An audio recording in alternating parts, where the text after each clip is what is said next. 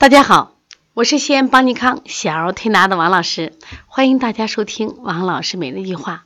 今天我分享的是一个调理技巧，感冒发烧是治疗腺样体肥大的最好时机。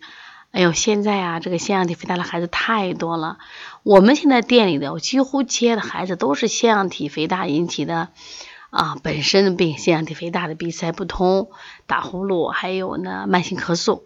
还有呢，这个中耳炎就特别多，就我现在来了孩子来一个鼻炎，来一个鼻炎啊。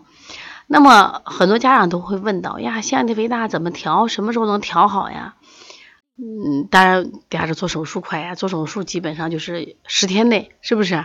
但是手术的恢复也需要很长时间，因此调腺样体肥大这种慢性病，一般呢我们给的都是慢性调理。像在我们店里呢，我就我们有一个半年卡。因为这种孩子特别容易感冒复发，但是今天我想讲的技巧就是，其实感冒发烧的时候是治疗腺样体最大的这个肥大最好的时机。为什么？这里提一个肿大和肥大。腺样体如果肿大的话，它是急性病，它从内窥镜里边看啊，腺样体那个球呀是个红颜色的。包括扁桃体也是红的。如果是腺样体肥大，它那个球颜色是啥？是粉色的。大家自己其实也有体会，当我们的球是粉色的时候，你觉得是不是那个疙瘩时候不好消？是不是这个结不好散？但是如果是肿大的话，很容易散。最典型的就是麦粒肿和腺粒肿嘛。你像那个麦粒肿呢，两三天都好了；腺粒肿，哎呀，那好几个月，对不对？但是你调的时候啊，就发现比较慢，不是那么快。有些孩子呢见效快，有些孩子见效慢。那我先给举个例子，大家说说啊。我们有一个小这个彤彤，这个小孩呢，当时也是腺样体肥大，四岁多孩子。然后呢，调了一段时间，就是有效果，但不是特别明显。妈妈就有点着急了。刚好他着急的期间，这个小孩发烧了，给我打电话，王老师又加重了，这咋办呀？鼻塞的更厉害了，调了几天没效果，妈妈就开始埋怨了。我说那好吧，他是发烧，这就好机会来了。他说发烧还好机会，我这一发烧，他就是肥大就变成肿大了，就变成急性病嘛。他只要是及时把这个感冒发烧调好，他就马上就缩一截子就一下缩小了。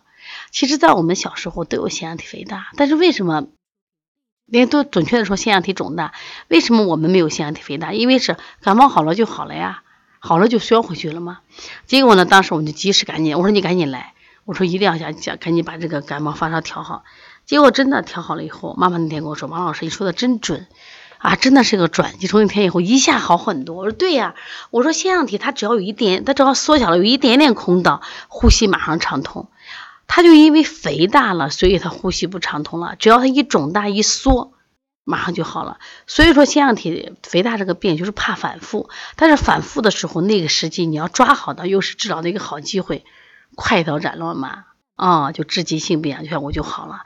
所以大家一定要记住，因为小孩太容易感冒发烧了，特别腺样体肥大的孩子，在调理过程中一调，哎，等调了的就感冒了。所以你抓住这个时机，所以不要错过这个时机，知道吧？啊，把大家这个方法一定要记住啊。另外，腺样体肥大调理的时候一定要分型，一般就是湿热型，就吃的多，身体热这种孩子好调。往往就是那种，哎呀，看着肌肉松松软的。脸黄中泛青的，或者白中泛白的那种啊，白中泛黄那种小孩，那都慢。为啥？都是虚症。这样说，虚不受补，补气也补不上，补阴补不上，是不是？所以这种孩子就比较难。但是总的来说，鼻炎腺样体肥大的孩子还是可以用推拿来治疗了。也希望大家相信推拿啊，选择比如说我们选择或当地的小儿推拿馆都可以，因为毕竟腺样体是人体的一个。免疫系统摘除了，其实真的很可惜，因为我们接了很多摘除的孩子，他们又都有很多后遗症。当然，有些孩子可能做完啥也没有了，很多孩子做完以后，啊啊啊，太能清嗓子了，因为他鼻咽部一个最重要的什么呀，就是免疫系统、免疫器官没有了，所以我们说空气中它是很脏的，所以说我们的鼻咽腺样体啊，包括我们的鼻黏膜啊，都是起到过滤的作用，结果呢？你把它切了以后呢，这种过滤没有以后呢，它就直接侵入到肺，说对孩子还是有伤害的。所以大家有条件的话，还是选择推拿治疗腺样体肥大啊！一定要记住，感冒发烧是治疗腺样体肥大最佳时期，一定要记住这一点啊！如果大家有什么问题，可以加我们的微信幺八零九二五四八八九零。